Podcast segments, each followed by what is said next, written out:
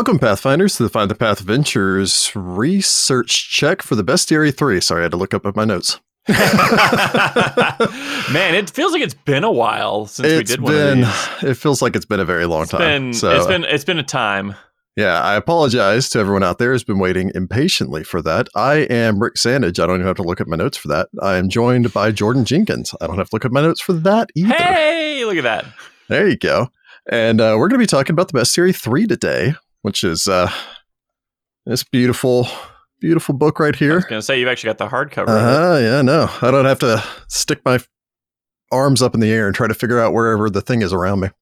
Oh yeah, I, I never on know. the, on the stream, so you don't have to worry. about Oh, well, anyway. then now people can actually, you held it up. yeah, you can actually see the book so that you don't buy the wrong Bestiary 3, since that is the name of the previous Bestiary 3 as well. They did change the cover art up, so there's they that. did.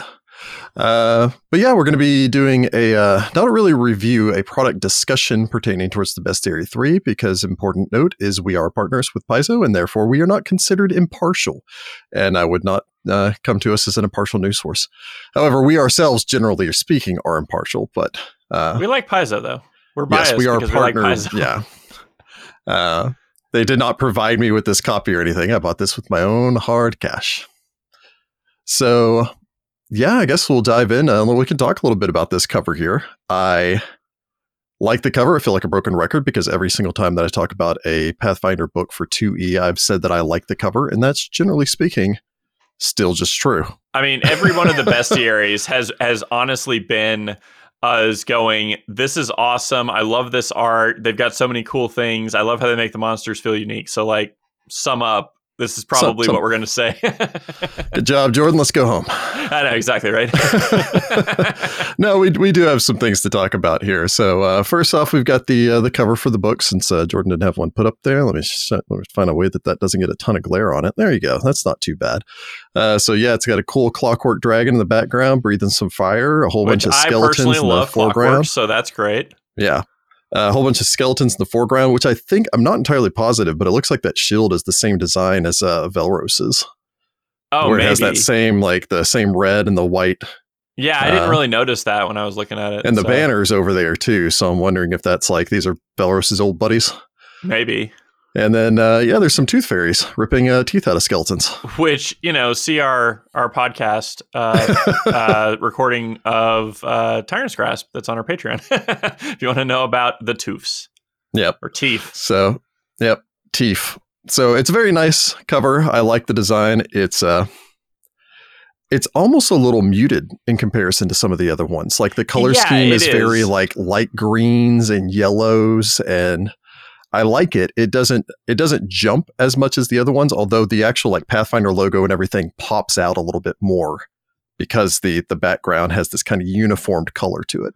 Well, and I like that there's like some clear interaction between the different elements. So you've got like Yeah. the tooth fairy taking one of the skeleton's tooth. Yeah. Like I like that interaction because they have kind of done this thing where it's kind of this scene, but none of them are really interacting with each other. Yeah. So that's kind of cool. Yeah, they're having like the Avengers slow pan circle thing where they're all just Yeah. standing there doing cool poses independently. Pretty much, yeah. So not the case here. Uh, yeah, but I guess let's go ahead and crack this open. Mm-hmm. I'll literally crack mine open there. Yep. I'm on the PDF. Yeah. So there's an introduction. I'm not really going to get into the introduction. It's kind of standard fare of, you know, this is how you can read these books. Uh, there you go. I think it's all like three pages long. And then it gets into monsters A to Z. Pretty much. And it's a, huge list of monsters. It's like, what, Yeah. four pages on the index? Yeah, it's pretty ridiculous. We are not going to go through all of them. Uh, we do not have that amount of time. So we are going to hit we're going to hit a couple of highlights, a few things that uh, I took some notes on things that I particularly liked when I was going through here, and we had some great questions from our Discord. Uh, we do have a Discord; it's pretty great. You can uh, gain access to it if you're not already a member of our Discord by going to the uh, find-path.com website and click on a little link, and it'll take you to the Discord, and you can go over there and chat with people. They are all fine people on there. I highly appreciate them. They did provide us some great questions, which are going to cover a lot of stuff later on. So I'm just going to hit some highlights that weren't quite covered in there. So first off, and this is a, a little bit of a a nod also to uh, to friend of the pod as well as uh, as longtime listener. uh, TJ, who I may or may not be with us in the uh, the stream today. I don't know because I don't have access to who's making comments or anything like that. Oh, that does remind me. If you have any questions of your own, please post them in the comments, and then we'll get to the end of this. We'll answer is, those questions as well. Not in the, uh, Ah, in the chat, TJ. so we'll be singing his praises without him. in That's fine. Uh, so yeah, just a, a fun mention here. There's a the camel is sta- statted out in this book. So if you want a camel, you can now get access to the camel, which was actually written and designed by friend of the pod, TJ, uh, Uh, who wrote yeah. this, as he stated, in honor of honor and victory from uh, the Mummy's From Mummy's Mask. Mask show. Yeah. Yeah, he, also. wrote. oh, sorry, you're about to Oh, say the on. exact same thing. Oh, I was just gonna say. Oh yeah, he also did the coral capuchin, which is super cute. Yeah. and I want one for a pet. If, uh, they have a cursed anyone, yeah, if anyone else in our chat are contributors as well, please uh, let us know. So, other than uh, continuing on from there, um, there are clockwork constructs. There are lots of clockwork constructs in here. I like clockwork constructs. If you Ah, can't they're my tell favorite from type. Yeah. yeah, I was like, they're my favorite creature type. So, uh, getting to see them, um, I like what they did with the Clockwork Spy. It looks really cool now. Mm, Um, Clockwork Dragon also cool. Um, I like that they they changed. They do change how constructs kind of work a little bit. Um, Yeah. because like the self destruct action that they can they take now when they hit zero hit points, like it like literally sets a timer for like six seconds later it blows up, so you have like six seconds to disable them, or else all Yeah. the stuff with them just explodes out. It's really cool. Yeah. They do a lot of fun things like that because they, in the, where they talk about winding the clockworks, they talk about actually using thievery to disable device on clockworks Yeah. So if you find wind one, them you down can, faster. Yeah, you can disable the construct. And I love it, because it almost, again, it makes them almost, uh, it makes them stand out a lot from just having a stone golem. It differentiates this type of construct from ye standard type of construct, which I guess would be stone golem, is what I've decided. Uh, yeah, I think like the standards like stone or iron golems. yeah. Um, speaking of which, on golems, there are a lot of different types of golems uh, that they put in this. a lot of the more advanced golems, so mithril golems, um, Mhm. fossil golems, things like that. Um, I like what they've done with golems just in general, where now they're they are not, they don't just have magic immunity, like that's not a thing anymore. What Yeah. they have is they have a things that they are healed by, things that they take extra damage from, and things that will slow them down. So that is unique to each different type of creature, which Mhm. is um, I think really flavorful and it Yeah. means that we don't all just go well the wizard's going to be useless in this fight you know so i like that they they made it so that it's like okay you know as long as the wizard doesn't use transmutation he's going to still be able to hurt this thing you know Yeah. Yeah, they do a lot to kind of differentiate the variety of different creatures that are of the same type, but still Mhm. provide them with enough flavor so it's not just, okay, rinse and repeat as far as this creature is concerned. Um, yeah, I suppose moving on from there, we've got the uh, Clockwork Golems. Uh, there are two notable old friends of the podcast that have returned in these in this book. you say that like Uh, i'm not going to be just disgusted that they exist the the first one being the Baykok, which makes its return. Uh, dude, Baykoks are vicious. Some of the worst God, fights I've run for people yeah. have been swarms of Baykoks. And it's just like, why would you put 10 of them in this room? They just crowd them in here and just let them loose. Yeah, they're Um, vicious.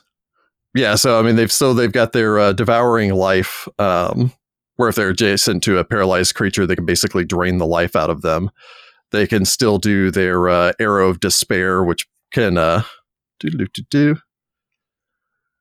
And it's interesting because I don't remember this from the original Baykok. It defines this as uh, creates an invisible arrow of bone. Uh, yeah, no, they're they're visible in in first edition. Yeah. And then if it hits, uh, when it strikes someone, it strikes you with loneliness and despair, yeah, which is Yeah. just, it's pretty great how uh, they translated it over. It keeps a whole lot of the same fun. And uh, in addition to that, the Huecuva is in here as well. so Oh, if you don't have things- enough, yeah, talk I'm about. Those. those things are bad. Those things are like And my least favorite undead. the Huecuva are just as fun in second edition, it seems, as they were in first. So I think that those are, are good Just additions. great. Now we're gonna find one of them in Hell's Rebels. Uh, I'm going to jump into the case unless you had something to add into the uh, the early letters there. Um, not in the early letters, I don't think. I think we hit most of the major ones. Um, it wouldn't be a bestiary if there wasn't different types of dragons. Yeah. Um, one of the things they've done that I really like um, that they've started doing is when they introduce new monsters of the same type that have been in a previous bestiary, they Mhm. actually redefine what those things are. So if you go to Yeah. like the divs, they read. They have a little paragraph that says, "By the way, these are what divs are," and then here are the new divs. Yeah. And I, I appreciate that they take that time because if you, for instance, flip to it and it's been a while since you've looked in a bestiary, being like, uh, when did these first come out so I could look up what these actually are? And having that there makes it really convenient for those of us who don't GM all the time like Rick. That's fair. Well, and even then, I still need a refresher every once in a while. I sound as intelligent as I do because I read before I start. yeah, that's uh, Keep it you know, fresh in the memory. Some, some of us don't prep. we Oh, just go. I don't have time I always prep. suggest prep. I'm a busy professional. So, uh, yeah, when we jump into the K's, I was uh, I was a little surprised to see him included in here, but uh, this book does include the Krampus. Which is we- like every, I still think it's weird that the Krampus is statted out because I don't associate that as like a fantasy thing. That's just like a Yeah. weird German, you know, like variant on Christmas kind of thing is what I always view it as. So it's fun It's a see. weird Like, Christmas thing. it is a weird Christmas thing because it's also seasonal, right? Like it's a seasonal monster. Yeah, so so nobody's gonna throw if- a Krampus at you in July. well, actually, funny enough, I made a note in here in my notes that I said, uh, stated, yeah, blah, blah, blah, blah. Krampus is stated out in here if you want to run uh, a fun, uh, albeit high level Christmas themed adventure. It's a ways off, but of course, you could also do Christmas in July. Because some people that do that. yeah, no, it's uh, yeah. I was gonna say the Krampus is always a ridiculous. What's the CR in it in this one? 21, I think. Yeah. Twenty one. Creature 20. Okay, it's weirdly not even the highest uh, uh creature in this. Uh, oh book. no, no, there there are some powerful creatures in here, but yeah, it's uh it is a fun, strange little monster. So I just wanted to point that out in there because I know that there are a lot of Krampus fans. He's had a weird resurgence, uh, despite the fact that I think every movie that's ever been made of him's been terrible. Oh yeah, no, it's weird. Like there's like uh all kinds of stuff that I've seen in like popular media with the Krampus that makes no sense to me at all. so uh, jumping around up, I skipped this one. That was in the seas. Uh, jumping back real quick, they do include uh, cavalry brigades in here, which actually includes the Hell Knight Cavalry Brigade, brigade which is neat. That explores the troop mechanics, which are Yeah, something that they kind of introduced in in this book or brought back in. Uh, I was gonna say because they they had it in in first edition, but it was late. I think very late and was never really like greatly utilized. Like Yeah. I I know of like one adventure path that used it, but it was like in one Yeah. book. Yeah. And so uh, bringing that back in is interesting. I like the way that they do troops. We'll probably talk about those a little bit later on. I think some people asked some questions about it, but I did just want to point out the Hell Knight Cavalry, Cavalry there because the artwork for the Hell Knights is always great. And including them as an example of the cavalry unit, I think is a pretty solid option. Yeah, because uh, let's be real, you're not going to be uh, run down by like you know the good people. you have to pick the Well, bad people. And no, it's depends like so what size you're on. iconic to the setting, also to have like the Yeah. Hell Knights being the uh, the opponent. Fully arrayed and ready for battle. Yep, and the nice like line that makes good for television, you know, kind of thing, where you see like the endless line of them in a line, ready Yep. to charge. Which, mind you, like that would be a couple different um, units, I think, of the Oh, Hell yeah, Knights to get be a full several line. troops. But yeah, Of them, you know, So, on the subject of high level creatures, there's one monster in here that, uh, one, I was completely s- surprised to see in here and pleasantly surprised when I ran into it when I was flipping through this book. And their take on it is very interesting, and that is the Ouroboros. mm, yeah, Uh, it caught me completely off guard, in large part because you know that's it's the classic symbol, the snake eating its own tail yeah, uh, that you can see throughout, well, honestly, throughout history, but you see it a lot in anything that you research pertaining towards the occult. Um, I think uh, throwback in Mummy's Mask that you got guys fought a uh, a certain barefoot man who had an Ouroboros uh, tattoo on his forehead. yeah, yeah. Uh, in this case, however, apparently it is a snake made up of a whole bunch of tiny snakes. That you know that's weird. There's a couple things in there that are things that are made from a bunch of other things. Like there's a there's a I forget what they're called, but it's like an eel creature that's made of like dozens of other eels that is Yeah. it's like some aberration. You know, like that's apparently like a weird theme they've got going in this book. The worm that walks and all the rest of that. Yeah. Yeah, Uh, but it's got some really neat abilities that uh, that jumped out at me. First off, it has a hundred foot movement speed and hundred foot fly speed, which I imagine means it rolls like a tire. yeah. I that was exactly what I was thinking. It was it just it just rolls over you. Uh, and also, it just it's one of its primary forms of damage is just body. It just rolls over you, I Yeah. suppose, crushes you for some damage, uh, as well as the incalculable fangs. Yes. where apparently just a whole bunch of snakes just bite onto you.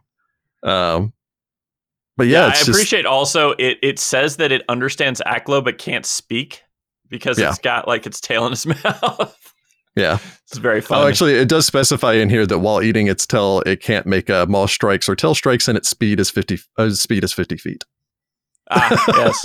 There you so go. it does make a very slow roll at you. Just I mean, just slow being 50 feet in a game where everybody averages 25 is still twice the speed of everybody else.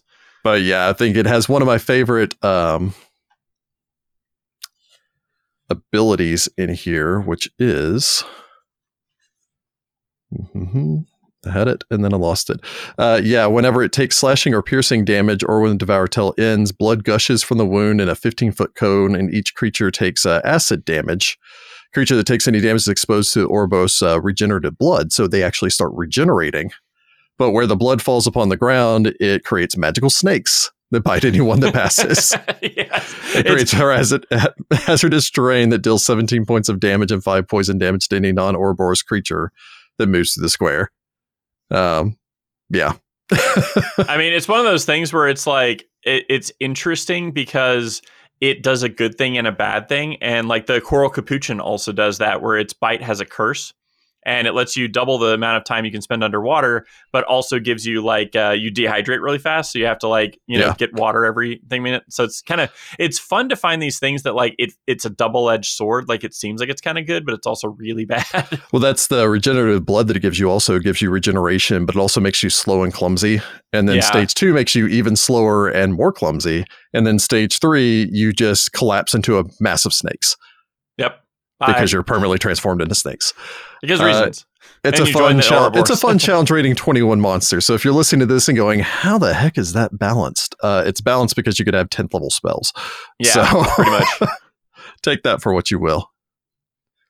Um, let's see. What other monsters do we want to talk about? There's the Sekil that are back in here. I was gonna say there's a lot of things that like you'll see in our um our adventures that we play that kind of make Yeah. a resurgence. So like Ostovites are in again. Um Yeah. They have uh uh oh you were talking about it. They have the uh the Grimples have made an appearance Yeah. from uh, those who have, uh, have listened to our Hell's Rebels. Yep, Grimples are back. Uh, our Hell's Rebels Grimples are slightly different. They're Kintargan Grimple, Grimples. They're a subspecies. Which is why the stats are different and the abilities are different. that's totally that's totally what we're going with. Yep. But uh, again, they brought the Sekil in here, including the uh, the really disgusting pig Sekil thing that you guys uh, had fought previously in Tyrant's Grasp. Yep. Um, Yeah. although now it apparently has a pus spray. Hey, what is it with bodily fluids being sprayed around, man? Yep. and Everybody nervous likes a little consumption, which is always fun. Yep. Yeah, I mean, there, there, they, there is a ton of stuff in this book. Like, I didn't even realize night gaunts weren't in any of the previous bestiaries. So, There's like, a lot of Lovecraftian things in here. Yeah, Yeah. the Night Gaunts are in here. The Mi-Gos are in here. The Yeah. um, uh, like Shantak, I believe that's the proper term. Big pterodactyl monsters from uh, Yeah. Dream Quest of Unknown Kadath. So yeah. There's neat. uh, I was gonna say it's kind of it's kind of a, a mandatory thing to put at least one like Lovecraftian character in Well, every yeah. series. So there's always there's something. uh, there's a lot of different things, and the the last thing I was going to draw attention to as far as my pass through went is uh, the Tooth Fairies. yep. They're again, they're on the cover of this, so obviously they're going to be in here. They kept all the flavor for the first edition, but um, so they still explode when they die into uh, horrible tartar dust um, or plaque dust that sprays around everywhere. There's uh, there's some interesting things. Uh, first off, there's a swarm option, so they can come in swarms now. Woo! I think they could have Great. technically before, but yeah. uh, in addition to that, um, I find it interesting that they don't specifically state that they remove teeth anymore. Uh, with their pliers, they have a tooth tug that causes damage, but it doesn't explicitly state that they remove the tooth when they cause the damage. Just that they grab onto your mouth and start trying to rip your teeth out. Yeah. So there's like some kind of flavor lost, I guess, with that, but it's also really hard to fix that. Well, Like- I, I think it falls in. I think it's almost less flavor loss, and I think it falls almost more into a GM discretion, where you don't have to fair, say, you know, if you have someone. I, I think I put a uh, uh, a warning on the episode that included the tooth fairies, just because some people do have Body a thing is about not teeth. their thing. thing. Yeah. Yeah. Well, like me personally, you know, not to delve too far into this, like me personally, body horror doesn't usually bother me. Um, except, and body horror loves to do this, uh, removing people's fingernails. Ooh, Something yeah. about when you see the fingernails come off. Nah. Yeah. There's a certain scene, I think it was, uh, was it District 9 where that happens Oh, and yeah, that yeah, made yeah. me pretty uncomfortable. So uh, I'm I'm pretty good at things, but that's the one that bothers me. Yeah, no, for me it's Oh. definitely the teeth thing because uh, I've had nightmares where like my teeth start falling out. And like you know, you Mm. wake up in a cold sweat and all that stuff. So like that that one always gets me because I'm just like, oh, I, I felt that before and it's not fun. Yeah. So well, I mean, I think that's just a psychological trauma from all of us as children when like you know you had a loose tooth and your parents would be like, "Here, have an apple," and then you bite into it, and you're like, "Oh God, my tooth!" I did look it Um, up. I just- Apparently, it's caused by extreme stress. So there you go. Stress dreams will uh, sometimes call you, cause you to be having your teeth fall out. For some reason. Well, all of us diving into uh, our our love hate of body horror, but which, by the way, this book also a lot of body horror. There's a There's a lot lot of of weird, horror. twisted creatures in this. So uh, it it kind of taps into that same angle. It's it's all on on theme. Uh, any Yeah. monsters you want to give a shout out to that we missed going through there? Oh man, um, there's a bunch of fun ones. Um, I, I mean, I, the interesting thing about it is they've put the monsters in that used to be playable. So like, there's uh, there's like Mhm. Gathlains, there's Ghorans, there's um, I'm trying to think what else they have in here that's uh, they used to be playable.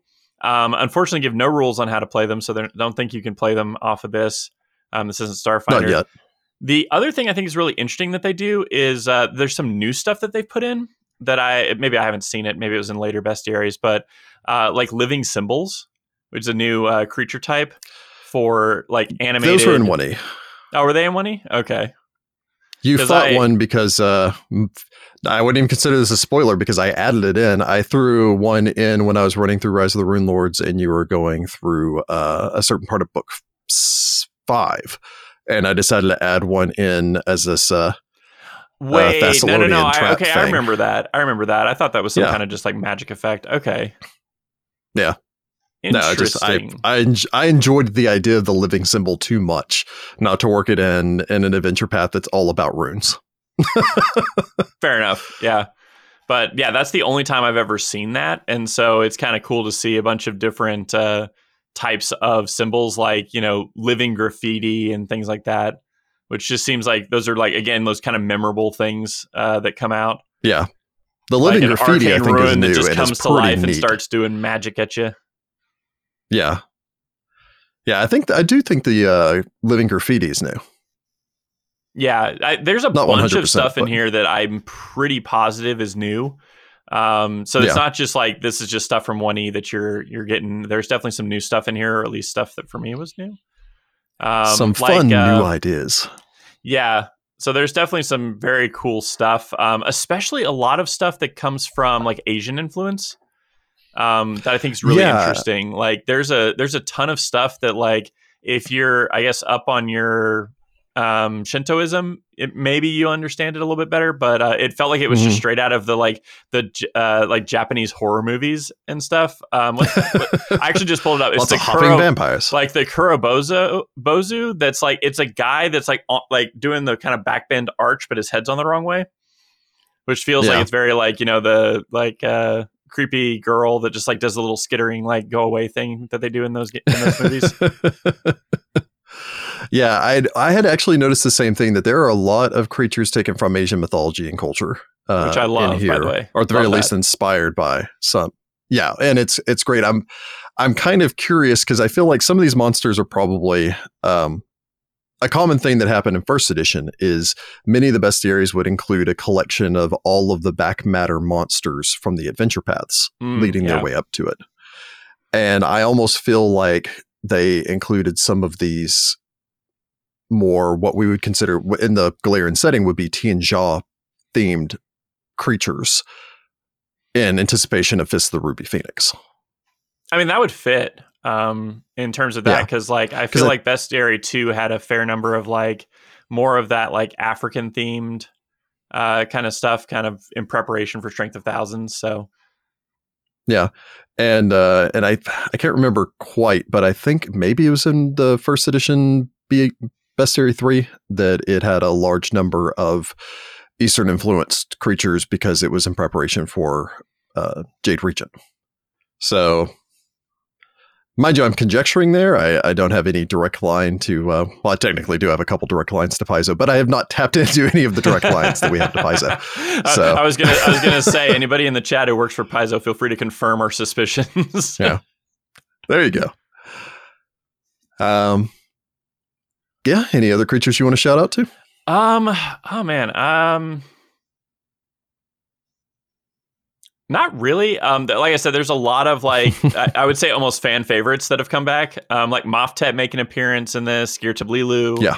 Um. Yeah. You know are back. Uh. There's the.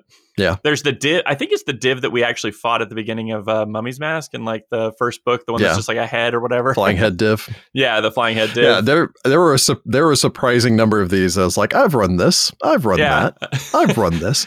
There's no even for me Uh, like I've, I've only one, run like one adventure path, and even there's stuff in here that I was like, I remember running that. Oh yeah, I remember that. Yeah.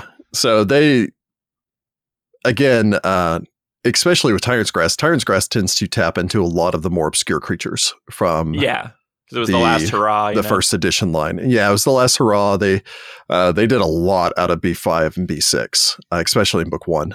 And I think that was a lot of just the these are the monsters that have never gotten a chance to really be showcased. Mhm. And as such, I feel like the most popular of those have now made their way into this uh, for reasons we'll get into here in just a minute. And as such, I went through here and went, wow, this is like playing uh, the the FTP greatest hits as you're going Yeah. through this list of like, you want to run all these monsters. Yeah, it, it is So- funny because somebody in the chat, uh, Graph, actually said the same thing. Like the book feels like you know it's it's it's like old friends coming home after you haven't seen them for a while. I was like, I mean, Look we had all that these feeling things. for sure. Some of it in Dread, like when I saw the Huecuva was in there, I was like, I'm not happy. Yeah. It's like now I can add this to Hell's Rebels and not have to make a stat, block, myself. it. yeah. What do we want to dive into some questions here from L Discord? Uh, yeah, sure. Let's do that. There's also tons of questions in the chat, so we this, we'll spend the rest of our time probably just answering questions. Well, again, that's that's kind of the thing is we could go monster by monster and all the rest of that, but uh, It, I don't really feel. yeah. Yeah. I was gonna say it's it's honestly go buy this book. Like we all know this is an essential buy. like go buy this book. It's fantastic. Yeah. Um, I will mention lastly that there is the appendix section. The appendix section does cover the troop rules. I do find the troop rules very interesting. We actually have a question about it from the Discord, so I'll cover it a little bit more there. Um, I really like the troop rules. Yeah. That Uh, and I, I like- like, the template. Uh, the way they've done templates now is very Yeah. interesting. Yeah. So, uh, first Discord question comes from Lewis. What's the best ancestry like creature introduced in this book? Ooh, that is a hard pick. Um, one, I'm partial to Gathlain myself, so like, because I, I played Yeah. one in Strange Aeons, so I'm I'm a little partial to Gathlain just because I played that before. Although they are completely different now, like uh, not nearly as uh, differentiated because like Gathlain, there was multiple different types of Gathlain that you could be. Um, so that's probably my pick. Like I said, I'm kind of biased. Um, I don't know, Rick. What's yours? I'm going to go for an odd one. And uh, I'm going to take ancestry, the question there of ancestry like creature, and twist it a little bit into heritage like creature. Uh, and that's the Mortic. And oh, yeah, yeah. so the Mortic are basically humanoids that have been exposed to massive amounts of negative energy. Uh, they're very common in large part because of the events of, uh, well, that have even played out a little bit in our Patreon exclusive Tyrant's Grasp actual play. So you're telling me if Octavius dies, of- I can play a Mortic? Not yet. I'm not jumping into second edition. That's not Dang happening. Dang it. Promise you. Uh, yeah. So basically, they've been exposed, and so they're kind of they're interesting in that they are still alive. They've been exposed to so much negative energy that they're still alive, but it has warped the fabric of their being. So they show like elves, humans, uh, orcs, I think, and gnomes in here, and it affects each of them in a separate way. Where it's like, okay, well, you know, the only thing that you're alive, but the only thing that can physically sustain you sustain you any longer is living flesh. Uh, you don't gain nourishment from anything else. Woo. And so, you know, it's like, okay, well, great. I've got to eat live rats or something like that if you're going for the, you know, less. the less awful aspect. Yeah, you're not eating people at that creatures. point, but, you know, still, you definitely wouldn't make any friends with PETA. But I find them very interesting because they, it is, it gets into that darker area of, you know, here's a, you can play that kind of dhampir character, except for Way darker. now you're really tortured by it. I was like, it's really dark. Like it. Uh, I, I like that. There's a section that mentions uh, that so humans that become mortics are known as gurgists. Uh, Yeah. They retain their personality and intelligence, but their bodies rot with every beat of their heart. Uh, they ceaselessly crave raw meat. Consuming large quantities can slow or even reverse their body's putrefaction for a short time. And uh, Yep. It, like literally, you have to eat, or else you will just fall to pieces. Yeah, and so I think you could probably do something interesting with a heritage based off of that. Where I feel just like, like, the a- problem a- is you'd have to find a way to make it like mm, slightly more stable. yeah, that's what you would honestly have to do. You'd have to take basic elements of it, uh, kind of flavor text around that, but you could still do something cool like the neat, like the life leech ability of the the orc, where they can bite onto people and drain their life essence and stuff like that. Like that would be a cool tree to be able to pursue. uh, Tree to be able to pursue your way down if you're going through ancestry feats. hmm There's a lot of things in this in this book that I I'd like to see ancestry feasts to get a, a flavor of because there's some Yeah. really cool stuff uh, that some of the monsters get that I'd like to get just a teeny tiny taste of. Not the eating human flesh part, like tiny teeny tiny taste, but like uh, uh, there's some of the there's some interesting ones. Um, like they they mentioned like the life leecher Mortic Orc, which was really cool. Um, Yeah. There's a couple of like really interesting uh, like planar creatures. So like if you're going for like Yeah. one of those like planes touched type uh, type builds um, to do some of the interesting stuff that you have there. Like one of them that I wanted to call out that was actually really cool is called a oh my gosh, what is it? Um, it's, uh, oh here it is, a consonite choir. Uh, which is Hmm. floods of crystalline blades that surge through the caverns and tunnels of the plains of Earth. Like, can I get a conjuration spell to just make that? Because that sounds super cool. Because they're literally just like like flute shaped uh, shards of crystal that just move like they're a flock of birds. And I was like, that's pretty cool. like, there's, Yeah. there's some interesting stuff there that like I, I wish they did that because like uh, by the way, consonite choir is a creature 13, so uh, Yeah. they're nothing to mess with. They're also gargantuan. Yeah. So nothing to mess with. But uh, I'd like to like be able to summon a small little swarm of them or something like that. All right, let's see. Uh, Lord Deathquake had a question for us. What is your favorite edition in the book, and why is it the Teeth Fairies? I love Fae. I just like the Fae. They're always weird. Yeah. Uh, mine is honestly because um, I also enjoy Fae, but I actually like my I like Fae with that sinister element to them. Yeah, you don't like the just the like the the nice Fae. Like you like the ones that are like the like Yeah, like I'll, and I'll take a helpful dryad every once in a while. That's fine, but you know this like here's your Fae with the side of body horror. Uh, yeah.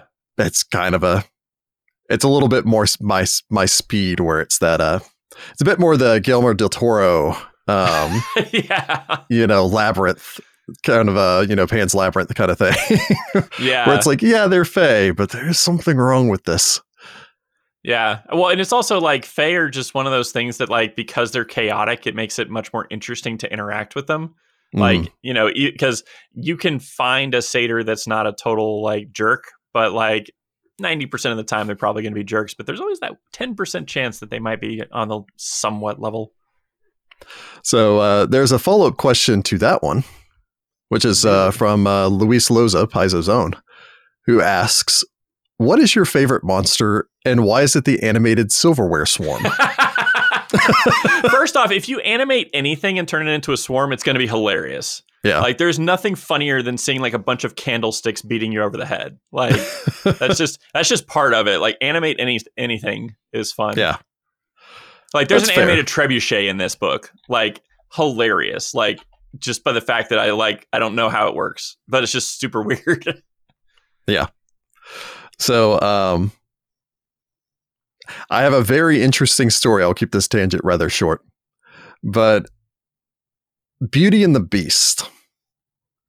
I went and saw that movie with my sister. Uh, I think I was six years old when that movie came out. I saw it in theaters.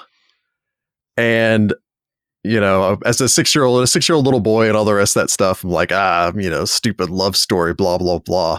All that being said, you know, now that I'm a grown, grown adult and very uh, confident in my, you know, masculinity, I freaking love that movie.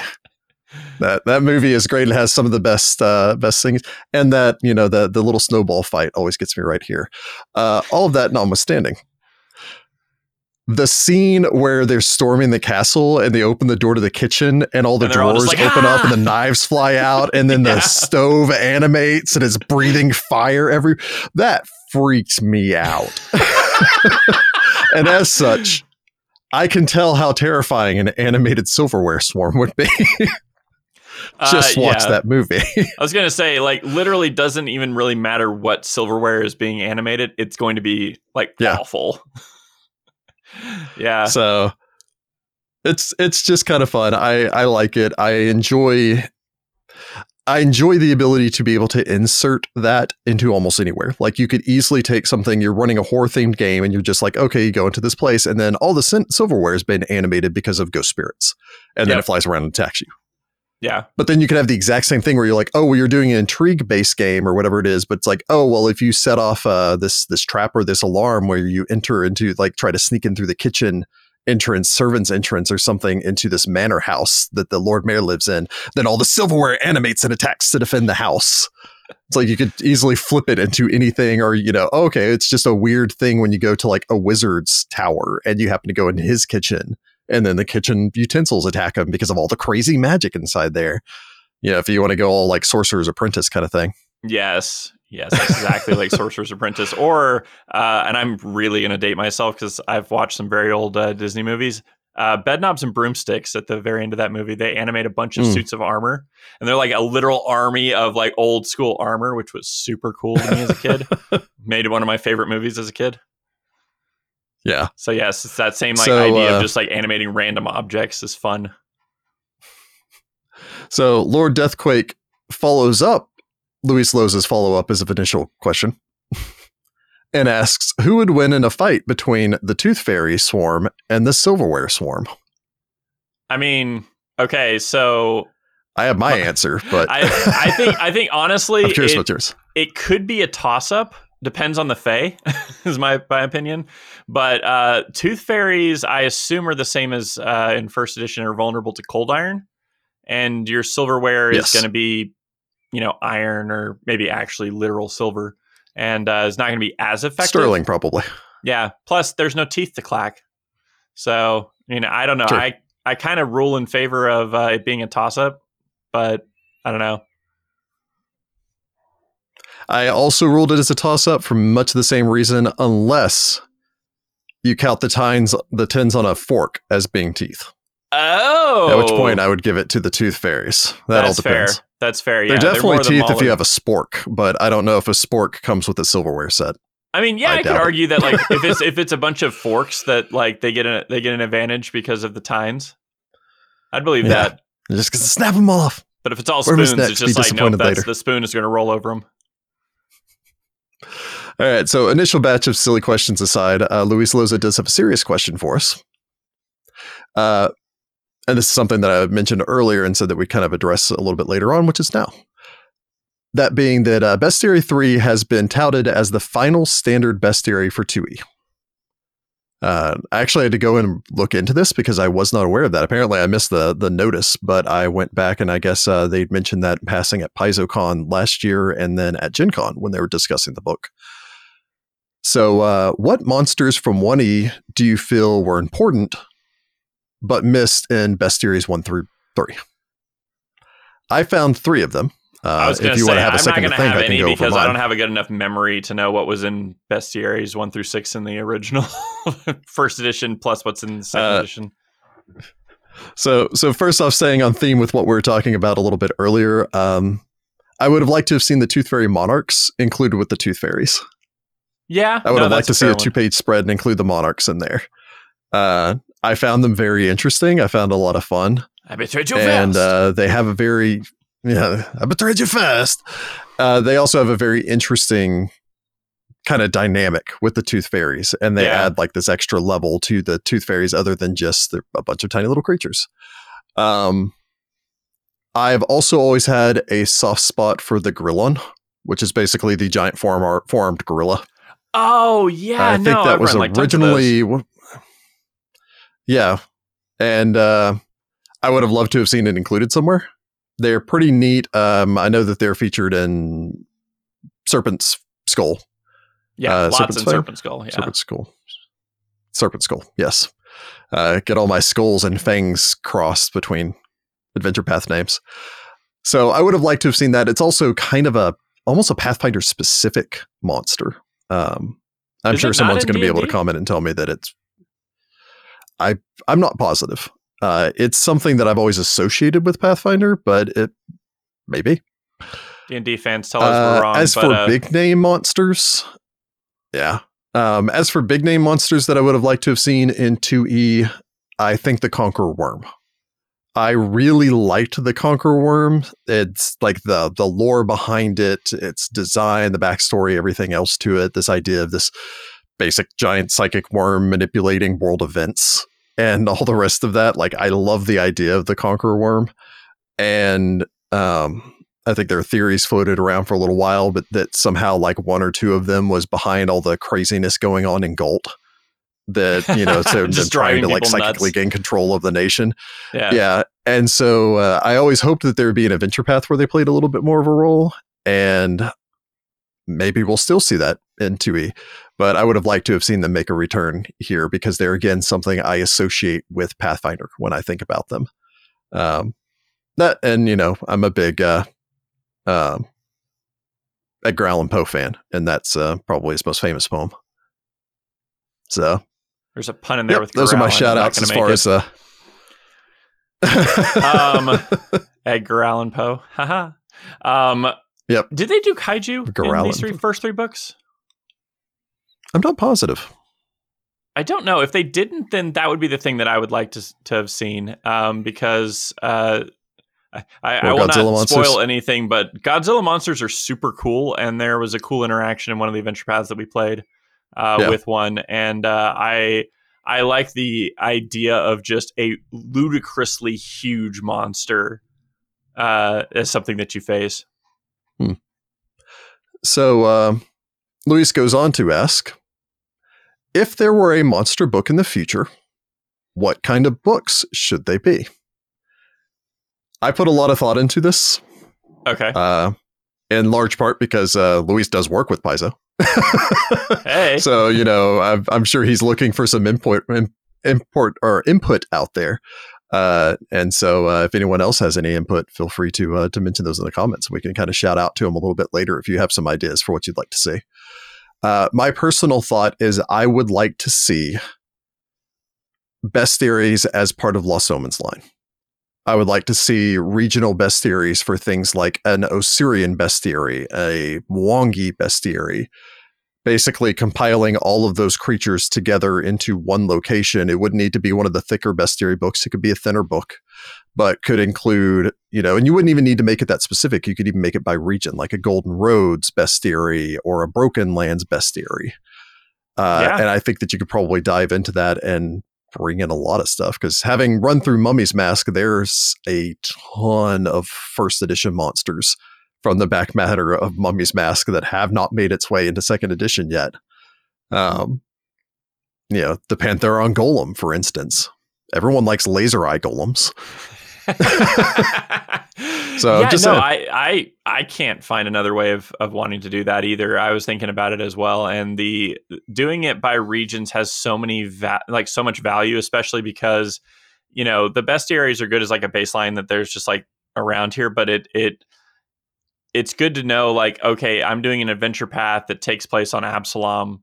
In Yeah. Absalom, here's a list of the the most common stuff that's in Absalom, including some weird stuff. You know, um, to just kind of like make it easy because like I know one of the big issues I, I've had in adventure paths is having to have all the books, and so it's like you know some of the some of them was like I at one point I had like four books open. It was like bestiaries Mhm. one through four, and then the adventure path to try to figure out like how to get everything going. So Yeah. being able to have that, you know, in, in a more condensed fashion, I think would be really beneficial. So yeah, I, I can't think of any other way to do it. Yeah. Uh, quick aside, Jordan, I'm getting some crackle from uh, your microphone. Do me My a favor crackling? and uh, um, stop your backup recording. Keep the uh, um, the online going, but stop my the. backup. Uh oh, Yeah. I lost my backup, y'all. He made me do it. okay, and that solved it. Really? Okay, that's super weird. Yeah, I, well, I, I think we're having three audio devices going simul or three audio programs going simultaneously on your computer. So I think it it's was too just much. over stressing things. It's too just much too even much. for It's just my too much. computer. It's just too much. All right. Well, now I'm not Need to build crackling. I apologize to everybody for crackling because I can't hear that. Goodness. All right. So, yeah. All right. So next Patreon stretch tier is build Jordan an even bigger computer. Even Um, more computers. i here's what we'll do: we get me a second computer, and I'll be like one of those cool, cool guy streamers that runs the stream on one computer and all the other stuff on another computer. Oh, there you go. There's our hundred million We've- goal. we've we've got a plan. Yep.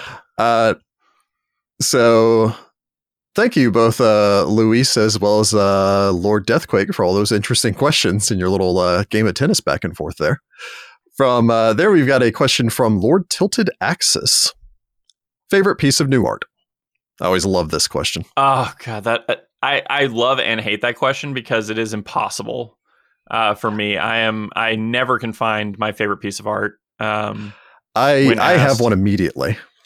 oh yeah, Uh, and I'm probably going to blame Rachel for putting me into this mood. For those of you that are unaware, uh, my wife very much loves tattoos, and uh, yeah, so boy. she- and beyond just you know her own tattoos, that she loves watching tattoo shows, and so I end Oh, up just like kind of watching them like stuff, like inked and all the rest of that, yeah. and so uh, or Ink Master and all the rest of that, and so uh, it has caused me to develop a deep love of um, Eastern art design, and especially the art design behind uh, Eastern dragons.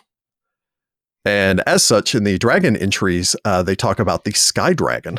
Mm, and yeah. again, we don't have that uh, there, but let me see if I can't uh, at least get that somewhat up on screen for you. There we are. I'm going to block myself here real quick, but let's see. You see that guy? Yep. Very nice. Look how beautiful that is. It is pretty. it has this amazing play of color. There's like this blending of the color. The shadow work is great. The soft gray of the the stonework offset with the blue and the white. It's just a beautiful piece of art. So uh, yeah, I, I kind of thought about it for a while, and I looked at every picture in this book, and that's the one that I always just kind of kept going back to. Okay. Yeah. Um, it is really hard. Um, I, I've literally been scrolling through for the while Rick was going through that, trying to find the, any of them that really stood out to me. Do, but they're all do we so need to come back to you? um, we can't come back to me because I'm the only one that's left. Um, I'm going to put it out into kind of a weird one the wisps. Um, I love the fact that they are like cute little like round circles with like little traily bits off them, like kind of like a comet. They have little Yeah. faces. I like Yeah. that they have little faces and it's cute. The the fire wisp especially has this little like should be a Studio Ghibli. Exactly Little, what like, it reminds me of is the little tree spirits creature, in yeah. uh, Princess Mononoke. yeah, exactly what it reminded me of. I think that I think that's why I was like, that's fun. Yeah, that guy. Yep. Uh, Loki the Poisoner asks us. Um, this is more of a personal gripe than a real question, and states that Jess will know why. Jess is unfortunately not here, but I'm sure she knows why. I may know why on her path. Uh, there are so many good animals and beasts. Why do none of them have animal companion stat blocks? Uh, okay, that's a good one. Um, as somebody who also looked through this book looking for new familiars, um, or animal companions, um, yeah, you're going to be disappointed. Uh, there aren't any. there are if you want to do familiars. They have some some of them that can be familiars. Um, I honestly think it was a space problem. That's my opinion. Yeah. It, it might have been a space problem. It might also be um, in in Starfinder. They made a point of focusing on the Alien Archive books and making them just as useful for players as they were for game masters. hmm And I don't know how that returned for them. Like, I don't know whether or not that ended up being a good thing or a bad thing for them. So I wonder if they just decided not to take that same step here. And as such, make the bestiaries a must buy for game masters, but not really necessary for players. I mean, it opens up the possibility of doing like an ultimate animal companion, you know, Yeah. compendium type book Yeah. um, for them. There's definitely stuff in here that could be animal Oh, yeah. companions. Um, like I said, there's like one of the ones that I liked for familiars was um, what do they call them? Like cobble mites. Mm. Um, which they it, they actually have them statted out as like swarms, but they have them uh, like a little note on the side that says you can get these as familiars. Um, they don't do anything; they're just like rocks with little uh, little mouths made of gemstones. Yeah. So, uh, yep. And then uh, Loki also has a follow up question. Just want to shout out Loki. I'm looking forward to your Netflix or your Disney Plus series. yes. okay, time for a real question. There are there are several examples of troops in this bestiary. How do you think these compare to the PF1 troop template, particularly the section where the troop gets smaller as its health grows goes down? I want to jump in here real quick and say that I love this. So troops start out as being a four by four, uh, basically just this square of dudes, 16 squares. And as they reduce, they actually have hit point thresholds, at which point they reduce in size, oh, that's going cool. down from 16 squares to 12 squares and then eventually eight squares. And it reminds me a bit of uh, uh, tabletop gaming, playing Warhammer 40K and playing up against a Tyranid player that's just doing a, a rush of, of waves bodies. of guys. Yeah. and so, and just watching this large unit get whittled down as they're charging your your position. And so, I love the idea behind this. I would love to see that implemented in something like. Uh, I think if they did something like that for swarms, that would be interesting. I think if they did something like that for oozes, that would be interesting. It would be interesting also if you did uh, like large scale combat. So if you're doing like Mhm. army v army kind of combat, it'd be really interesting. But yeah, I didn't. I must have missed that because I uh, I love that mechanic as well because troops Yeah. in in first edition are just they are the exact same as they are until they're not. You know. Well, and one of my bigger disappointments, and I won't get into uh, edition wars because I survived the edition wars. I was there. uh, and I don't want to get back into that again. Um, one of the things that I did enjoy with Dungeons and Dragons Fourth Edition was the idea of the bloodied condition, that a creature would reach a threshold, and then it would actually be impeded because of its injuries. hmm And I liked that because, uh, as many people know, I am a big fan of uh, you know fantasy literature and things like that, particularly the the literature of uh, uh, R.A. Salvatore. Uh, most notably, the Drizzt series. Although the Aw, clerical yeah, quintet is actually pretty good. Cleric Quintet And- really good. the one of the key points with the Drizzt series is, is not only is an extraordinarily skilled fighter and can sometimes take down you know waves of enemies and rapid motion and all the rest of that, but when he gets into a fight against something approaching an an equal, uh, Entreri, for instance, hmm then it ends up being pages of them fighting until one of them is tired enough to leave, you know, the smallest gap or opening, and then it's death by a thousand cuts. And so being able to actually do something that would allow you to do a battle of attrition would be more interesting to me where it's you know that it's that classic problem of a um a creature in Pathfinder or any video game that you play where it's just as dangerous at one hit point as it was at 100. Mm-hmm. Yeah. And you fight at full strength until you're at zero, basically. Yeah.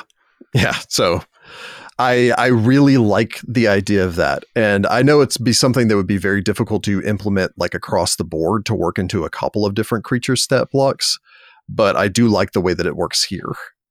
Uh, it I feel like it just kind of flows a little bit better. Reminds me a little bit of uh um, the idea behind starship combat, combat and having thresholds Yeah. where once your ship is damaged enough, you start taking further penalties. Yeah. Which kind of So- can start a death spiral, which maybe that's why they don't do that as much, is because it can feel like Yeah. you're just conti- like you're started at a disadvantage and you can never recover. You know. Yeah. So maybe that's why they do it that way. Could be. Um, you have anything to weigh in on the the troops?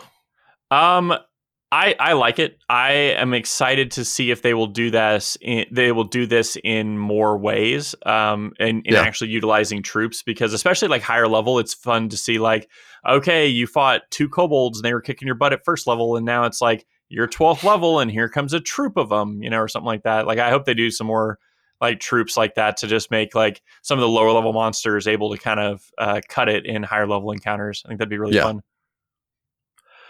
Uh, let's see. Uh, Lewis comes back in and asks for best new dragon. I have my opinion on this. All right, I'll, I'll go for mine. I'm a little bit of a dark heart, at, at- you know, deep down inside of me. I like the underworld dragon. I, I- it looks so cool. I was like, Yeah. oh, that looks super cool. It's all like purple is. and blacks and everything. Like, It has a very neat design to it. yeah. So that's that's my personal favorite. Uh, and again, it's one of those Eastern design you know, dragons, so it's Yeah. just it's very neat, long serpentine. Um, mine is actually probably the house drake, uh, you know, aka the the pseudo dragon. Uh, Uh, I know it's a little bit cheap because you know it's, it's it is a dragon. cheaty. It is I a mean, dragon. Technically, yeah. technically the subtype dragon. Uh, I have long been a fan of these guys. Oh uh, yeah, to the sure. point that one in one of the longest games that I ran back when I was in uh, high school, actually. Uh, one of my players, I just gave them a pseudo dragon because you know I was in high school and I didn't care as much about game balance. So I was just like, "Here you go, take a pseudo dragon. You don't need improved familiar. That's a wasted feat." Yeah. Um, to be perfectly honest, it didn't really unbalance anything. but uh, I'm particularly a big fan of them since playing um, Curse of the Crimson Throne, oh yeah. as they yeah. are very prevalent in the city of Korvosa. And so, um, yeah, that and I always just like the name House Drake. Yeah. And they're It's like cute. it's it's a drake, but it, you know it's a house drake, It's a little you know. cat-sized dragon. They're super a little cute. cat-sized dragon. um,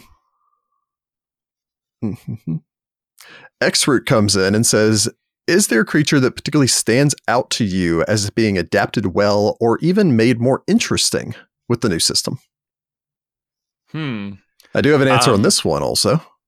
Yeah, you know what? I'll let you go first because I did first and last one. the house drake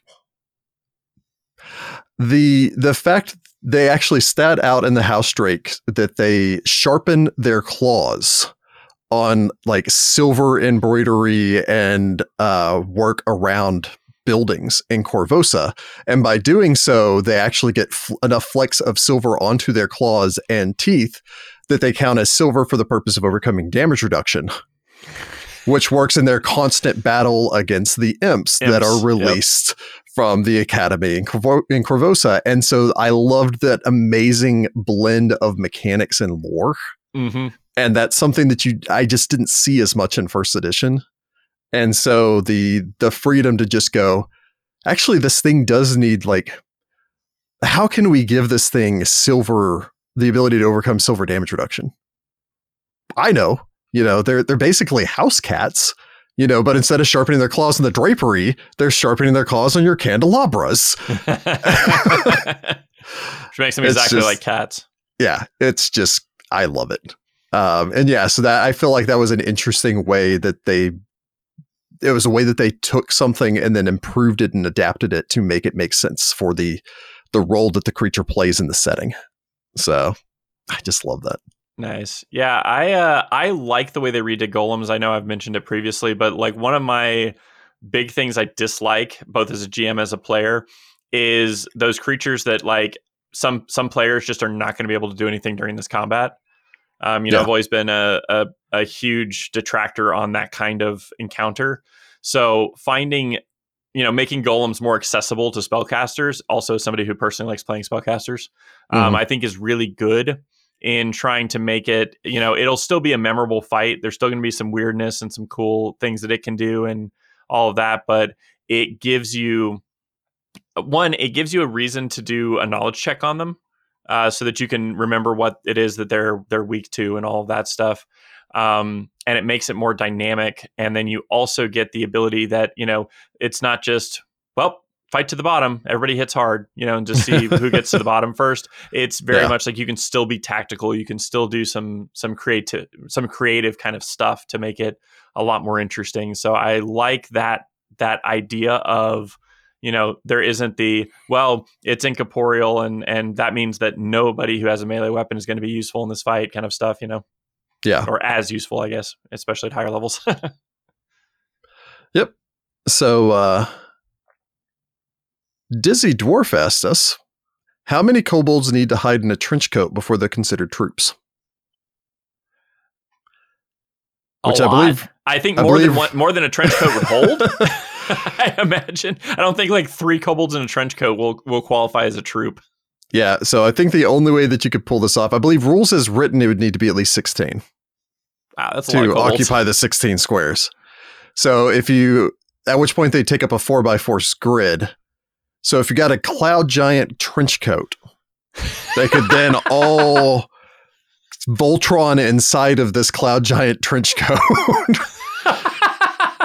I think that would be this really the next adventure yeah. path like 110% i need Just the get them one of those cool Viking helmets, but it has like the face mask and the beard of like Oh, metal man. chain coming like a off. storm of it. giant Yeah. And just be like, hey guys, oh man I don't mind that. us. I would also love to see a, a you know a clockwork um like mechanical man that's just piloted by a bunch of kobolds with like levers and stuff. yeah. Be super fun. or goblins. I'll take goblins too. there's an old dragon adventure, not to go on much of a tangent here, but there was an old dragon uh, adventure, or sorry, dungeon adventure that um, I think it was a bunch of hobgoblins inside of a boat that had a like tarp put over the top of it and a little like headmast so that they made it look like it was basically the Loch Ness monster. And they were like coming in and terrorizing a town on like foggy nights or something like that. And so they hire adventurers to like deal with this weird monster that's coming out of the sea. And then you find out it's a whole bunch of like hobgoblins on a longship. Uh, anyway, that's Nice. just what immediately made me think of that. I can't that remember the name also of that makes me think of the the hermit crabs in this. So they have uh, Yeah. like giant hermit crabs, and the art of it is it has a boat on the back of its uh, like in, Yeah. on its back instead of a regular shell because it's huge si- or it's large sized or whatever. And I, I was like, that's super cute. It's super cute. Uh, ben asks, are there any new amazing elementals? The wisps. The wisps. Yep. Yeah. They're so cute. I, I am really hoping they make those familiars because I would love Yeah. a familiar wisp. They're neat. I love their tie into the lore. uh, Mhm. because it talks like it talks about how they travel around and they make music through resonance with the spheres. And I've always that I remember the first time I read about Desna and latching on to like the idea of the spheres of the universe. Like I love the idea of the whole sound of the spheres and that they amplify it. Um, I also really like that all of their abilities are like music related. yep. Like they have an in concert ability when they aid another, or their leaders are called conductors and groups of wisps are called symphonies. Yep. So Yeah. I, I love anything that mentions like music that is being made by other creatures because like you know the it doesn't get mentioned much in the lore that like yeah these are fully sentient creatures that Yeah. make their own music and have their own languages and cultures and things like that so it's always fun when it's you know like the the choirs of angels and things like that that um there's uh I'm totally blanking on it, but in first edition, there's like one that specifically does like just sonic damage and stuff because it's, a, it's like or like the part trumpet of a literal archons and things like that. Yeah. Yeah, yeah.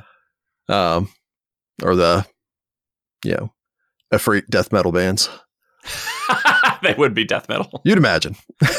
yep. No, that sounds about right. Uh, Graf writes in and asks I don't know if this is a real question, but I miss templates from 3.5, like turning things into a vampire or a cyborg or a dragon into a Dracolich or whatever.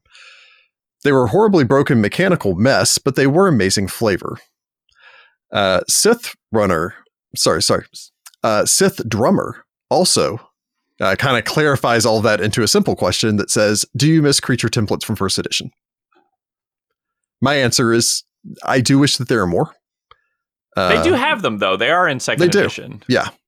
Um, they don't have quite as many of them. Mm-hmm. Uh, I wish that there was the simple like fiendish and celestial templates like they had before. Yeah, the like quick add templates. Yeah, just like because I remember they had them in like little chunks that you could just like see in the back of the book that you could just go and add on real quick. Yeah, just like quick tack on a couple abilities and all the rest of that. I would love to see rules um, kind of like the organization templates that just just give one or two alternative abilities mm-hmm. that you could throw onto a creature and kind of theme it around that, where it's just like, okay, this is a dog, but it lives too close to the abyss. Yeah. So now it's an abyssal dog. Um, yeah, really like I, I, would love to see more templates like that. I don't think that there needs to be the whole slew of templates, and they do a job of kind of like for lack of a better term, already providing for a lot of things that would have been templates otherwise. Yeah. So things like the um I can't remember they're out of the new Ancestries guide. The you could basically pay people that have been warped by magic or warped by radiation. Oh, warped. Yeah. yeah um, which would have just kind of been a template. That before. would, yeah, that would have been a template for sure. Uh, although still having something like that to quickly apply to a, you know, okay, well, I'm running orcs, but I'm running orcs in the mana wastes, and I want them to be crazy mutated by magic orcs. It would be nice to have a, a quick template that does that. Yeah, um, or or like a guide on how to make those kinds of templates, because um, they had like the uh, what was it like the point system for abilities in first edition that you could basically like use to make your own creature and yeah. get it to the right CR of what you're trying to do. They don't have that in second edition, as far as I know. Yeah, and a lot of that was designed around the idea of uh, doing like ancestries or races in uh, second edition or in first edition to try to come up with like, okay, how, man, how much how much does it unbalance the system if you can fly at will? yeah, et cetera, et cetera. Yeah, yeah. Uh, Sith Drummer goes on to ask uh, Are there any creatures from first edition in this book that were either notably improved or translated into second edition particularly well? Hmm. That's uh that's tough because I don't GM enough to really know the stat blocks all that well. Um That's a good, yeah, that's a good question. I, I I don't know enough about the stat blocks to be perfectly honest to make a that kind of determination. Uh, if I'm going to go with one, I'm probably going to go with the uh, God. I can never pronounce this thing. Uh. I'm going to say that's right. No, no, not not not the not little the, animal thing. Little thing. no, the the Penanggalens are the um, usually a woman's head, but it's the woman's head that still has like the spine attached as well as like the lungs and the entrails that they're like vampires that rip themselves off of the body and go flying around and attacking people. They're the ones that kind of look like uh, Urgathoa. Is that the ones? Uh, th- all all they've got left is their lungs, basically. They look a little bit more like that canopic jar thing that you fought once, except for it's got a lady's head on top of it. Oh, okay, okay. Uh, they're terrifying vampire things. And I feel like second edition kind of let them dive into the strangeness of them a little bit more. Uh, in that they've still got their like entangling ability and their bite and all the rest of that, but they do have a neat uh, ride corpse where they can insert their entrails into a humanoid body, allowing them to appear as and move around like a normal human. Um, the body has 10 hit points. And when the body is destroyed, uh, the penanggalen is ejected and harmed. The body becomes a corpse. Uh, if it is neither controlled by the penanggalen or stored in the alchemical vat, it decays as normal. Which they were able to do in the in first edition, but they just kind of not necessarily hand waved it, but it was almost more like you know vampires have to sleep in their coffins. Um, they just had to reinsert themselves. And there's a, uh, as a side note, there's a really horrible, I think it was a Bollywood movie. I'm not positive um, about this thing that's like the lowest budget B horror movie that you can ever see.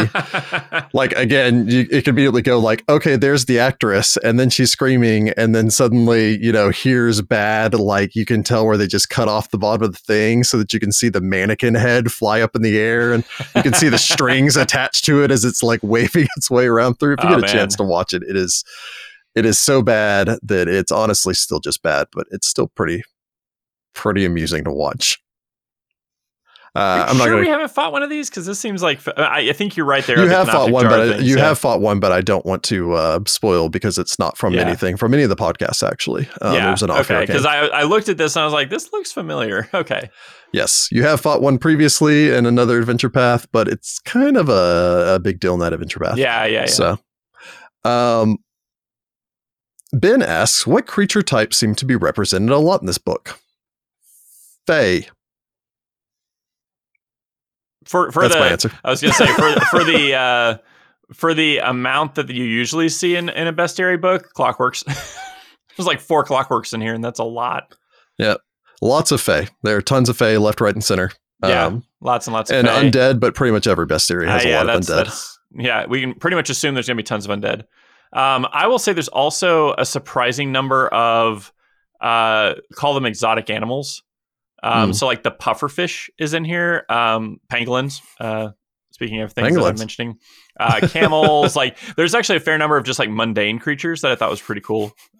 Ooh, camels! How exotic! I mean, they're not exotic in Osirian, but they'd be exotic yeah. in like you know Korvosa. and uh, lastly, as far as the Discord questions are concerned, Dizzy Dwarf asks: Are there any creatures that you wish were substantial higher or lower level version?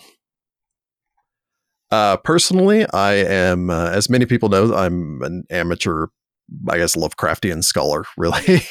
uh, and I enjoy many of the things that come from his work, particularly the Mi-Go, uh, which were uh, originally mm. from Whisper in Darkness. And uh, they do include the Mi-Go in here. I would like to have seen a higher level Mi-Go also that kind of delves a little bit more. Like this one touches a little bit on their weird super science but like diving into that a little bit more or their strange alchemy that they use uh, would all be pretty fun. Especially if they gave them some sort of ability to like make little puppet people that they could then you know have conversations through whispering. Um sorry i apologize. Spoiler alert for a hundred year old story. Although whisper of darkness is actually pretty good um so go out and read it. If you really love dogs be warned that there's a lot of dog death. Rude.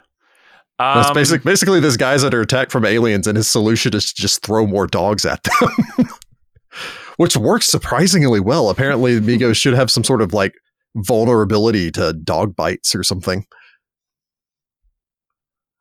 Um, on my end, I have a hard time with this because um, I'm used to just things being what they are. Um, I I love Clockwork Dragons. I've never gotten a chance to run them uh, or mm. have them run for me. Uh, they're just too high a CR.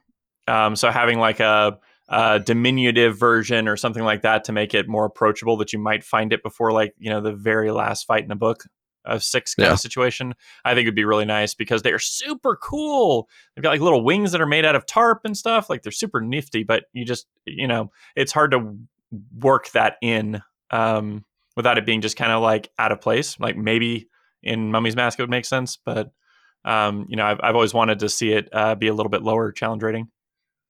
Yeah, I can think of a couple of venture paths where they make sense, but I don't know if they're included in there. Probably not. Um, so yeah, that's it for our Discord questions. Do we have some questions from the chat that we want to go through? Boy, do we! All right, we've had a lot of Uh-oh. stuff. Um, right. already a little bit over an hour, so I think we could probably knock these out real fast. Yep. Want to make sure that um, everyone has their voice heard. Yep. All right. Graph uh, says, uh, "What monster do you most want to run?" In parentheses, use against players that you haven't yet. That I haven't yet. That immediately springs one to mind. Let me find that. Oh, one. gracious. Um,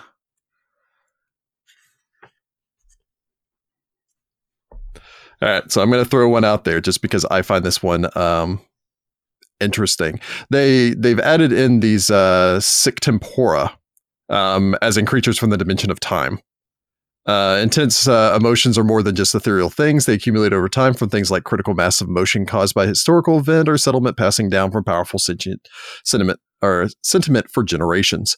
Uh, including these are the misery sic tempora, which are creatures born of intense pain and suffering. Uh, they are armless, six-legged misery sic tempora are some of the most numerous of their kind, since misery is an ubiquitous experience of living. I mean, So, you know, like they have like they have this uh, uncanny pounce that um basically the misery sic tempora rolls dimension of time lore for their initiative so they basically initiative by seeing through time which is just really fun they can inflict misery which is just kind of neat um they've got a whole bunch and their inflict misery is um the Misery Sanctopora's life, life action was a claw strike that damaged the target, and the uh, creature must then attempt a will save, and regardless of the outcome, the target is immune to the effect of misery for one minute. Um, and it causes failure causes clumsy two, enfeebled two, and stupefied two. Good gravy. So they're just a lot of fun. And also, let me throw this up here for everyone. Uh, I guess warning if you have uh, body horror concerns. Um, they're very terrifying gosh. looking. Look at that monstrosity. Good gracious, that is So, too uh, many hand, arm, hand legs. I will say that, that that is one of those creatures that the artwork sold it for me. when Oh, I yeah. saw that artwork when I was flipping through the book, I was like, "What are you? And how do I kill somebody with you?" Um, okay, I'm gonna pick a. I'm gonna pick kind of a weird one. Um, I think this is new because I haven't seen it before, but I'm probably wrong. Uh, is the corrupted relic? Hmm. Uh, so it is an item. So it's actually like an amulet, but uh, it is it holds these an angry, malevolent spirit. So basically, you can you pick this up, and then a spirit forms and attacks you. And I love those kinds of things that change how you see the game. And I feel like that's one of those things like when that happens, you're going to be paranoid about every single item you pick up afterwards. I Yeah. also love the fact that it, uh, when it detects a creature and uses a uh, reaction to do a sudden manifestation, it actually gets a plus four bonus on its initiative check because it's like surprise. so It's, I love it's basically I love the jump that. scare item. Yeah. Yes, it's the jump scare item. I love that. Like I think that's super fun. And like I said, you'll be paranoid about every single item Yeah. afterwards. No, nothing upsets players more than attacking their treasure. it's true. It's true.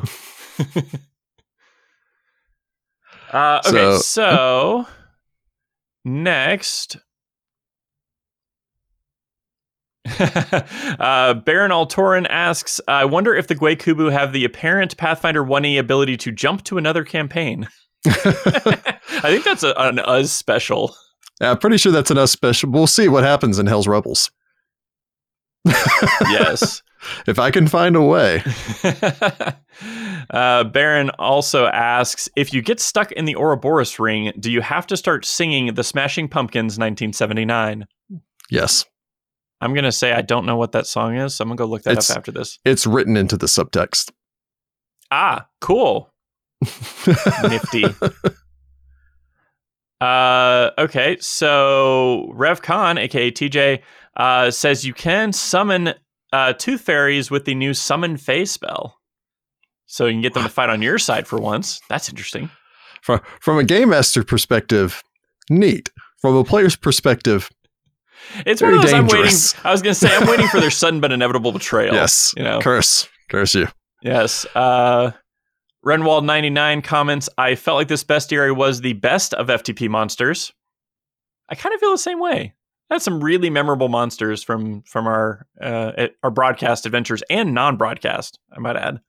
Yeah, I'm not sure if the bone golem made it into another bestiary or if that one was. I don't remember seeing that one Uh, here. no, it's a fossil golem in this one, and I I don't think they have Yeah. another golem that's like the bone golem. Maybe that's another one of the ones. Because I will say, as far as uh, memorable fights and everything, the thing that can throw its bo- its rib cage as a as a trap to portable like prison is entangle you. amazing. I love that thing. That, That thing was a really so memorable great. fight. Yeah. Uh, but yeah, there there were there were a lot of throwbacks in here that I was like, God, it's like a trip down memory lane as I'm looking through this book. yeah.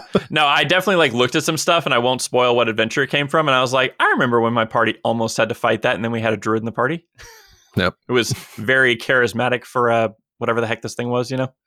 Um let's see. Um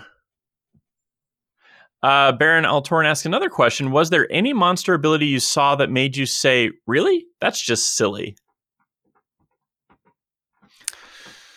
Not that immediately jumped out at me in this one. I'm sure I Yeah. probably missed one. Like nothing like the skeleton throwing his head off at people. Yeah, yeah. I mean, yeah, I didn't see anything that I was like, oh yeah, no, that's just a that's just for a gag, you know, like I don't know if it'd be seriously used or anything like that. Um Yeah, all right, we're gonna move on because I can't think of anything either.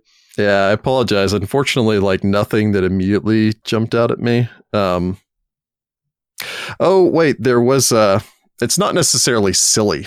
Um the kappa, which is actually statted out in here. It's it's not in that I went, okay, what that's silly. It was more one of those I went, this must be some part of a myth that I'm not familiar with, where they have a head bowl, which is a depression on top of its head, which is filled with water. Uh, spilling, evaporating, or otherwise removing all the water from the top of the kappa's head it reduces all of their speed to five feet until the basin is again refilled. The kappa who becomes prone must succeed at a DC 15 reflex save or spill the water, and a kappa who becomes unconscious automatically spills their water. Why did that why did that suddenly make me think of Charmander's tail in the Pokemon anime? Also, these guys Or are it's uh, sad. they're very cute. Yeah, they are that super cute. little turtle little I- turtle creatures. I was trying to remember where that was because I was like, I remember there's a ridiculous turtle in here, but again, I think it's probably just a part of its mythology that I'm not familiar with. It's probably some like it has to like always be touching water or something like that. Um, Yeah. Or something. I don't know. I, I I associate Kappa with like the water, um, just from Harry Potter, so I don't Yeah. really know their mythology all that well. Something to Uh, read. Let's see. Um Extrude asked if the sun laser zombies get into PF2. I don't know. I don't think I don't believe so, not yet. Yeah, not yet. Which means they could. Again, Lost Omens, Golden Roads, Bestiary, Yep, exactly. Uh, Laser zombies. see. laser zombies, laser statues, laser everything. Uh, let's see. Baron uh, asked another question. He's asking all the questions. Uh, Awesome. Sheer curiosity. What do you think of the battle cards that have been released for the first two bestiaries? I'll be honest with you. We don't play in person, so we haven't had a chance to really use them. If we were playing in person, I would love them to be able to just pull those out. Yeah, I mean, super useful, super helpful for, especially if you're running a lot of different stuff to be able to have like those tiny little stat blocks and everything. I think there's something that I'm very glad exists. I think once people are able to get together and do large conventions and things like that again, for anyone that is doing something related to Pathfinder Society, that those will be a phenomenal resource because Oh, it yeah. saves breaking your back lugging around however many best bestiaries you Mhm. need to. Yeah, no, for sure. Um, yeah, Yeah, I think I actually Uh, own a set, but I've never used them.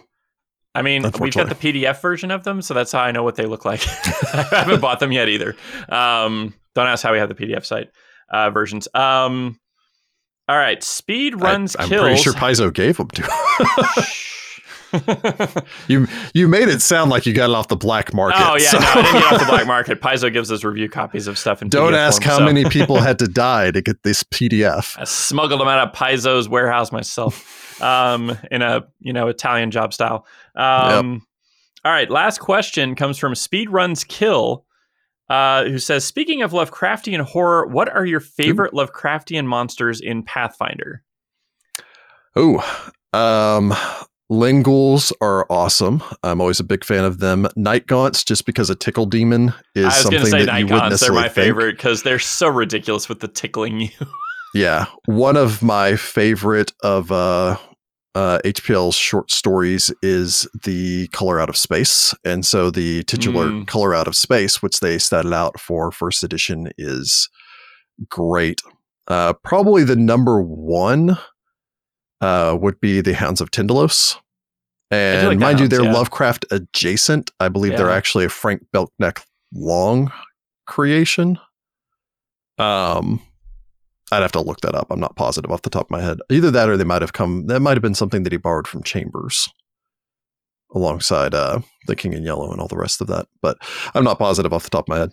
Uh, but no, the Hounds of Tindalos, like I love the idea of anything that just it moves through literally another dimension that we perceive as angles. Uh, that just it sings to me because it is so weird and out there that you can't even think about how it's accomplishing it. And Yeah. that's kind of the epitome of weird fiction. So yeah, and it does a really good job, especially in first edition uh, with the Hounds of Tindalos, of making their weirdness like make sense from a mechanic standpoint. Yeah. uh, which I think is really interesting um, for the Yeah. Hounds. But no, I, I'm going to go with the Night Gaunts because uh, anything like I I can they're remember. tickle I monsters. will. I will not. Sp- I will not specify when, but we had uh, somebody get grabbed by a night gaunt, flown up to the top of a tower, and tickled. For Yeah. I don't. I don't know how long it was. Uh, and just remember the ridiculousness of getting them down from this tower, because of course, you know, Yeah. there wasn't like a. Uh, a ladder spiraling up or anything like that, and just remembering like the ridiculousness of just uh, it's a thing that just tickles you and scares you. Like that's its entire vibe. Yeah. I think it's fun. Uh, and of course, the Shoggoths and the uh, um, the Dark Young of uh, Shub-Niggurath are both, you know, classics.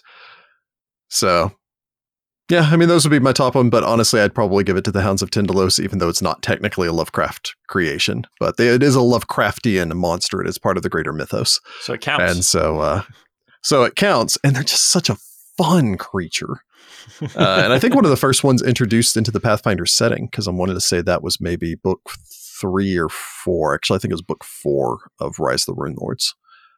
Um, Yeah, and uh, I think that's all of our questions. all right. Well, we We've had a into. lot of really good interaction with everybody today, and yeah, uh, we had some you great so questions much, there everybody from who our submitted Discord. questions for us. So, this would have uh, been a really short Jordan- review otherwise. Yeah. so overall, Jordan, what do you think? Uh, I, I think I said it midway through this. Absolutely buy this book. Um, Yeah. you know it's it's got so many interesting things, especially if you homebrew. There is a ton of interesting stuff in here that would really spice up your games. Um, some new stuff, some old stuff. Um, just a lot to be excited about in here, including, like I said, if you are looking for a couple of familiars, they got a couple of familiar options in here.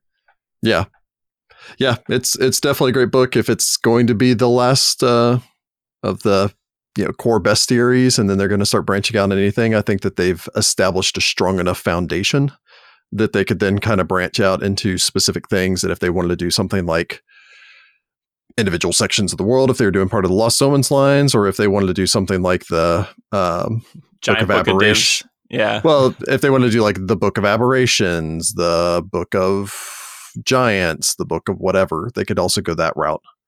Um, yeah, they could go the the three point five direction of uh, doing a Fiend Folio. Fiend Folio. Yeah. Uh, Although the yeah. Fiend Folio surprisingly had a lot of things that weren't fiends.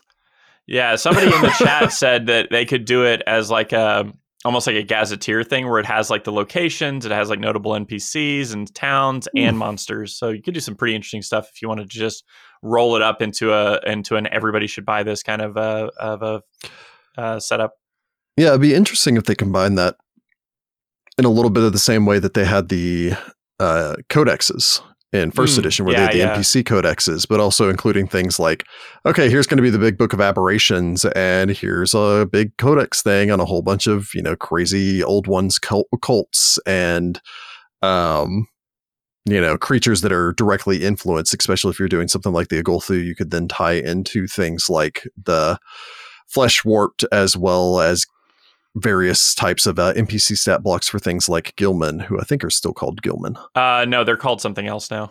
Yeah, well, They, they say they're I- commonly called this, but apparently they have a name now um, that I've completely forgotten because I'm a bad person. uh, well. I haven't had to run them in anything. I'm running a desert campaign. I'm That's also fair. running a forest campaign, and I'm running a city campaign. Maybe eventually, you know, that one's at least a coastal city. We might see something happen Maybe. in uh, second edition. Yeah. So possible. we'll find out. Yep.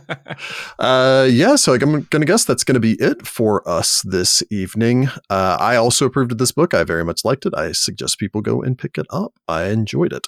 Um, if you're not going to pick it up, I would suggest that you play in some Pathfinder Society stuff and then uh, let somebody try to kill you with some of these monsters. It'd be a fun way of going about it, too. Yep. May- Remember to recall knowledge so you know what's Yeah, killing re- you.